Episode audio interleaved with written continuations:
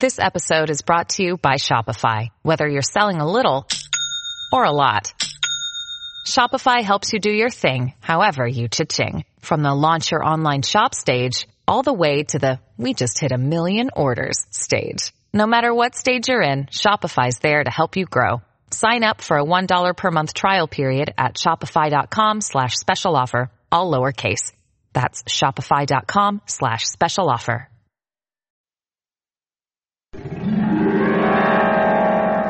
Golden West Radio Network presents Crisis.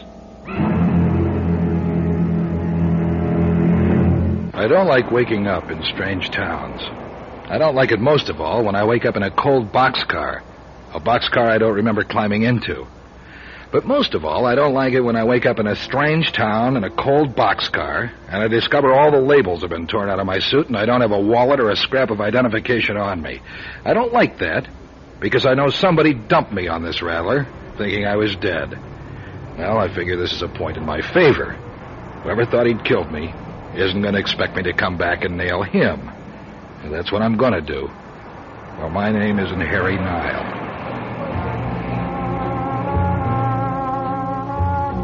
Tonight, Crisis presents another tale of suspense featuring the hard luck private investigator Harry Nile in a page from his casebook from the year 1940. We'll return in a minute with Act One of Seattle Blues.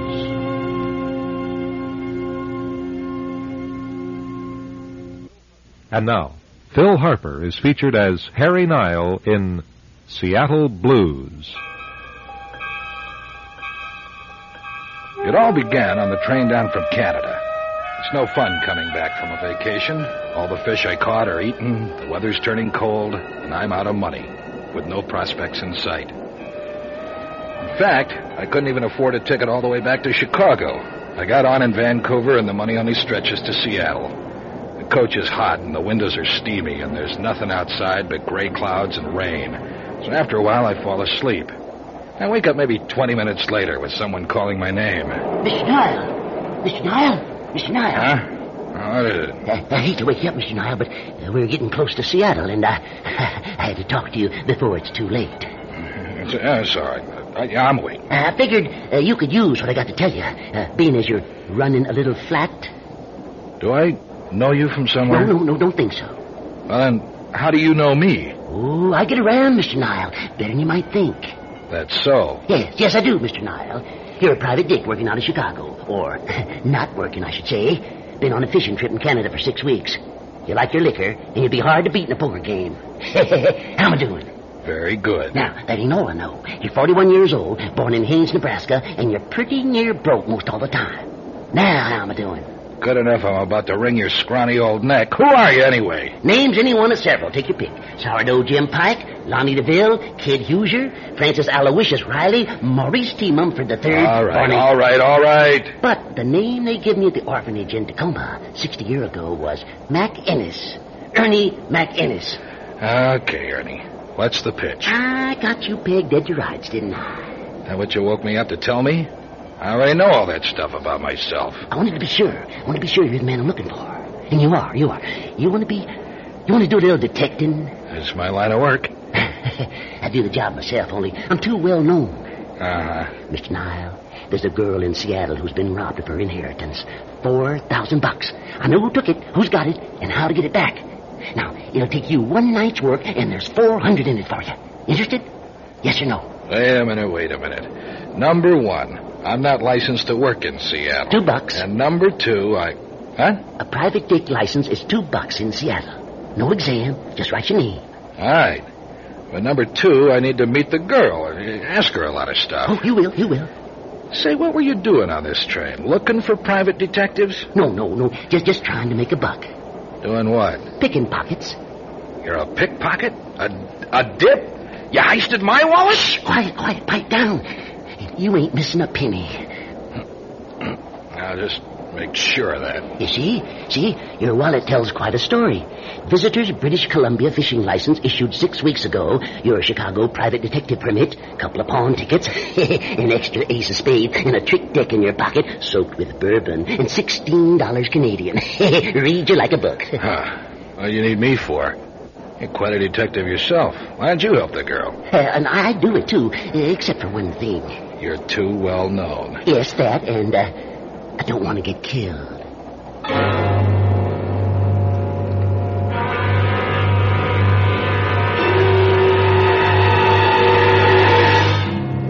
Great night. Seattle uh, always like this? This? this ain't bad. Wait till the rainy season sets in. Rainy season. What do you call this? Uh, this, this ain't rain. This is mist. Goes down the back of my neck, just like rain. Never mind, never mind. Come on, we're here, we're here. Go on in, go on in. What's this joint? First Avenue Tavern. Ah, Uh, Joy, uh, she works out of here. she works out of here? I mean, she works here. Uh, She works here. Sit down, sit down. Buy you a drink, buy you a drink. Yeah, thanks. Uh, Yeah, what'll it be? uh, go ahead, Harry, go ahead. Uh, bourbon. Hey, what is he, a tourist? Uh, I'm sorry, Harry. You see, you can't buy whiskey, beer, wine, period. Why not? This is the state of Washington, friend. No liquor by the drink. No kidding. How come? Because we run a nice, clean state here, nothing immoral. Hi, Roger. Any calls for me? Hey, Joey, no, Hey, nothing. Joy, Joy, it's me, it's me. Uh, we've been looking for you. Oh, you lost sourdough. Hey, listen, listen, Joy. I'm going to get your money back for you. You know who this gentleman is? He's a private eye. You are?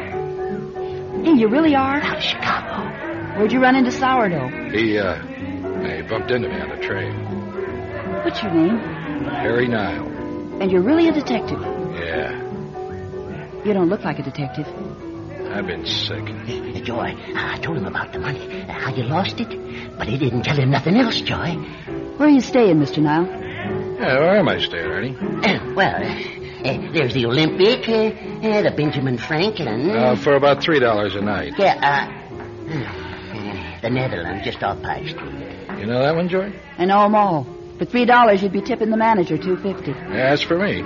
Let's go. The three of us go out into the drizzle again, pass a couple of penny arcades and an all-night movie, and finally get to Pike Street, which must have been named after the fish of the same name. Wind was blowing up from the waterfront, and it wasn't like the breeze off Lake Michigan. Not as cold, maybe, but twice as pungent. The hotel is one flight up. There's a 40 watt bulb in the stairwell, but watching Joy climbing ahead of me, I can see very clearly that she's something special. She's got long dark hair spilling down over her tweed coat with a fur collar, and silk stockings with perfect seams setting off a perfect pair of legs, slim ankles, and spike heel shoes. And she's young. Okay, you want to tell me about it? I had four thousand dollars. Now I don't have it. Ernie says he knows who took it. Sure, I know who took it.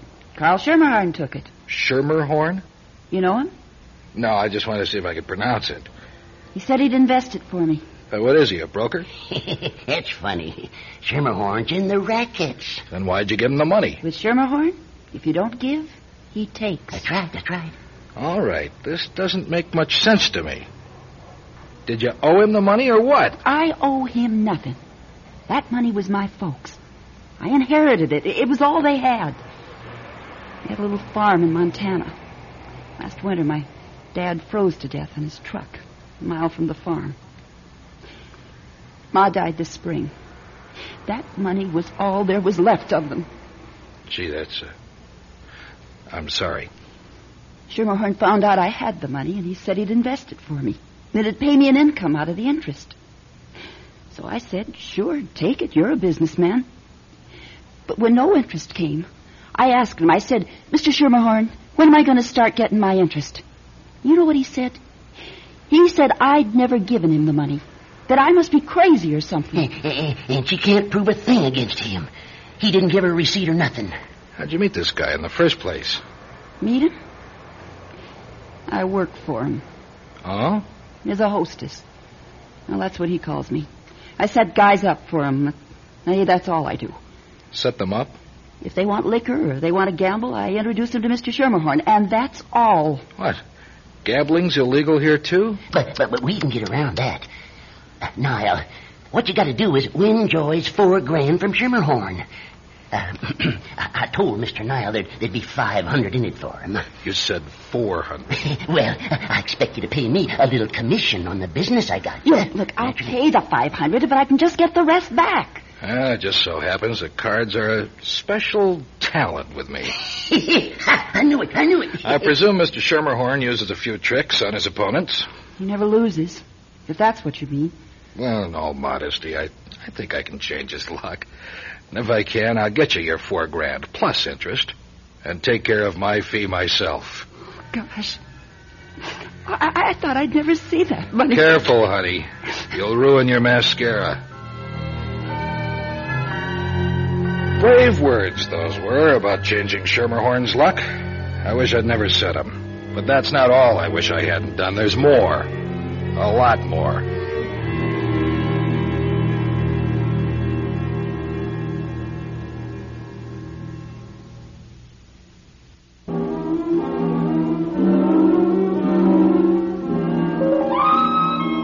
That night I go to sleep on a Civil War cot, with the rain gusting against a dirty window and a red neon sign flashing a tattoo on my eyelids. But I dream I'm driving a Packard convertible down Wacker Drive in the springtime, wearing a seersucker suit and a Panama hat and smoking a 75 cent cigar. I always have that dream when I'm planning to wring someone dry of poker chips. Uh, that's what I plan to do with this guy Schermerhorn. Ten o'clock in the morning, and I'm back on the First Avenue Tavern with Joy and Ernie, waiting for the big gambler to show up. Now, I never promised this should be easy, Harry. He, he just never loses, ever. All right, okay. Now, the only thing that worries me is I'm um, temporarily short of funds. How short? Well, I tipped the red cap a quarter at the station last night. I paid two bucks for the room, had the 50 cent breakfast at the cafeteria. It leaves me a grand total of about. $13.25. Huh? Oh, sourdough, you didn't. What are you talking about? Here's your wallet and your loose change. I ought to punch you right in your Now, nose. look, now look, Harry. John L. Sullivan sparred every day between title fights. A man's got to keep in practice. Besides, I I wouldn't keep nothing of yours, Harry. Come on, here, here, take it, take it. Thanks. Ain't you gonna count it? Yeah, maybe I'd better. Uh, wait a minute. There's. Well, there's better than a hundred dollars in my wallet. There's your grub stake. But, but where'd this.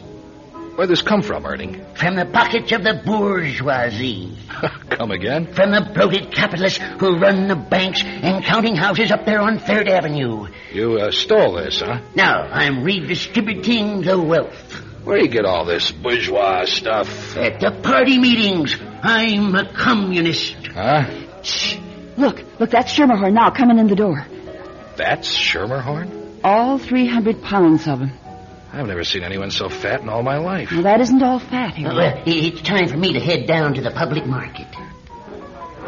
Yeah. Happy picking. Oh, he won't be picking. He'll be going around handing out what he took on Third Avenue. Except for the hundred he gave you. Yeah, I never knew anyone like him. Hey, play play like you're talking to me, having a good time. Schermerhorn's coming over. I am having a good time. That's nice. Oh, tell me all about yourself, Mr. Nile. I'm 20 years older than you are. Isn't that interesting? And I'm going to love getting your money back. Shh. You do say the cutest things, Mr. Nile. Well, look who's here. A very good friend of mine, Harry Nile. This is Carl Schermerhorn. Carl, this is Harry Nile. He's just in town from Chicago. Ah, Chicago. Huh. Favorite town of mine. That's so. Positively. Yeah. In Seattle for long, Mr. Nile? Just passing through. Oh, Mr. Nile was just saying how he wished he could find someone who who liked to play a little game of poker. Oh, poker. Nice game. Used to play a little myself. And Joy tells me it's impossible here. She, she says it's illegal. It's illegal, but it's not impossible. You know what I mean? I give Schermerhorn a peek at the size of my bankroll when I order a beer. Pretty soon, he suggests we join a friendly little game which just happens to be going on downstairs behind the tavern. Set up as standard. Seat at the table is in front of a picture on the wall. It could be a spy hole, so I protect my hand and play close to the vest. Figure the two other players are working for Schermerhorn, and so I watch them, and sure enough, they're builders. They have one job to build up the sucker, and then when they fold and I get their chips, Schermerhorn moves in for the kill. I let him play it his way and even suggest increasing the ante. Naturally, he goes for it. And pretty soon we're playing with $50 chips. The game goes on. Three o'clock in the afternoon. Schermerhorn is starting to sweat. Big torrents of water pour off his face and down onto the hairy backs of his hands. Just before five o'clock, I mentally count what I'm going to take. Five thousand bucks. I pull the switch. I'm through now. Want to quit? That's okay with me. You take a check? Well, It's I don't good. know. I don't know, Carl. I'm just passing through town. I'd like to make it maybe in traveler's checks. It's too late. The banks are closed. Oh, so they are. You, uh, you wouldn't like to stick around, uh, one more day and just give me a chance to win it back. Afraid not. Listen, Nile, I know you did it to me. I don't see how, but I know you did. Just write the check, fatso. Why, you... All right, hold it right there. Come on, back off, Hippo.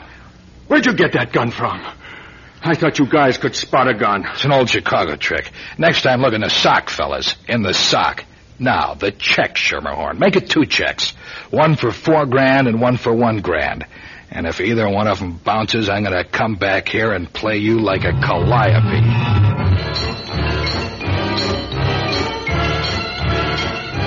I leave Schermerhorn and his buddies and back my way up the stairs and into the tavern. Joy and Ernie are waiting for me. I grab them and we disappear down First Avenue into the first door I see, which is a movie theater almost empty. Nobody will get hurt.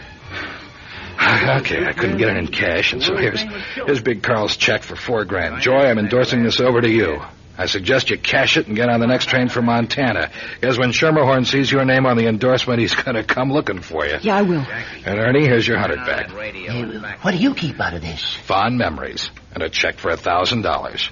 And hopefully my skin. And now, my friends, and you are my friends, this ends our little fireside chat. Where are you going? to Union Station for a ticket and a berth on the Empire Builder East.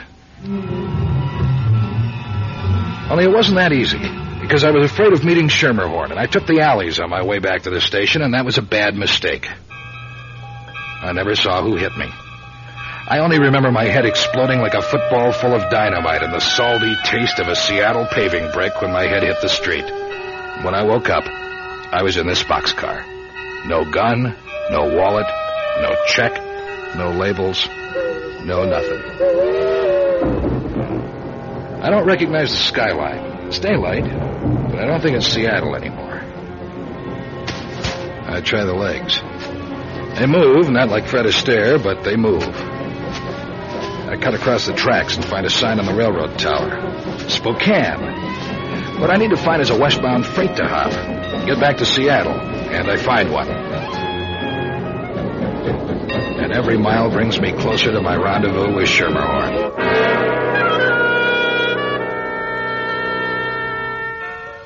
I only know one place to find him, and I go there. The First Avenue Tavern. I walk in. Yeah, I'm a sight, filthy dirty, in a torn and ragged suit. Everyone stops drinking and looks at me, most of them with a little smile. But one person doesn't smile. Harry! But you're dead! Sweet, young little Joy. She's standing by the bar with her hands over her mouth, but she's already said too much. In three big strides, I'm standing in front of her, and I don't pay any attention to the bartender or anyone else. I grab her wrist. Harry, you you look terrible. Just tell me one thing. The farm, big freeze in Montana, Mama dying in the spring. You bought it. You and Ernie? Ask him. Huh? Uh, right here, Harry, right here. Come on, come on, sit down. No. I want it all spelled out. Well, I, I picked you on the train from Canada, like, like I told you. I saw you could help knock over Schermerhorn for me. And there never was any $4,000 inheritance. No. You just used me to get you a big hunk of Schermerhorn. Don't forget, Harry, you kept some for yourself. Just like you took that hundred I gave you, knowing I lifted it off someone else. My point is, nobody's clean, really. And who was it gave me this grapefruit behind my ear? You know, in the alley last night on my way to the station? Schermerhorn, or one of his boys. He wanted to get his checks back. It's all very logical. Except one thing bothers me. Joy, how did you come to think I was dead? Carl told me. Schermerhorn? He told you? He tells me everything. Always has. Ever since we've been married. You're married to him? And you wanted me to get you four grand? From your own husband? He'd never give her nothing. So we figured this way, at least she'd have some money of her own. But it turned out to be a check. You were dumb enough to take a check.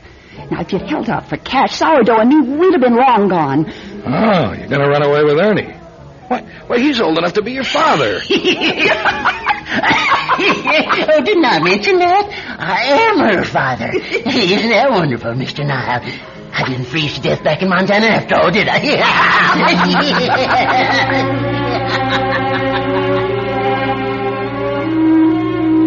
There's only one way out of Seattle if you're broke and hungry and it's 1940. First stop, Hooverville. The shanty town where nobody's turned away from a tin cup of hot soup. Next stop, the freight yards. Eventually, someday, that Packard convertible on Wacker Drive, the seersucker suit, and the six-bit cigar. Oh, well. I can dream, can't I?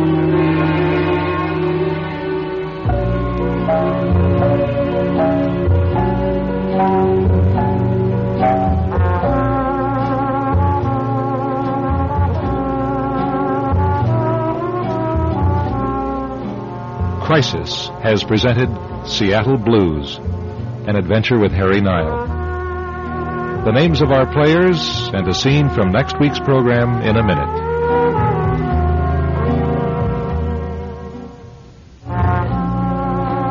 Tonight, Crisis presented Phil Harper as Harry Nile, with Pat French as Joy, Douglas Young as Ernie McInnes, and Steve Hilliard as Schermerhorn. Sound created by Jeff Thompson, engineering by Carney Barton, music by David Shire. Crisis is produced at Audio Recording Incorporated. This is your writer producer Jim French inviting you to be with us next week for Crisis.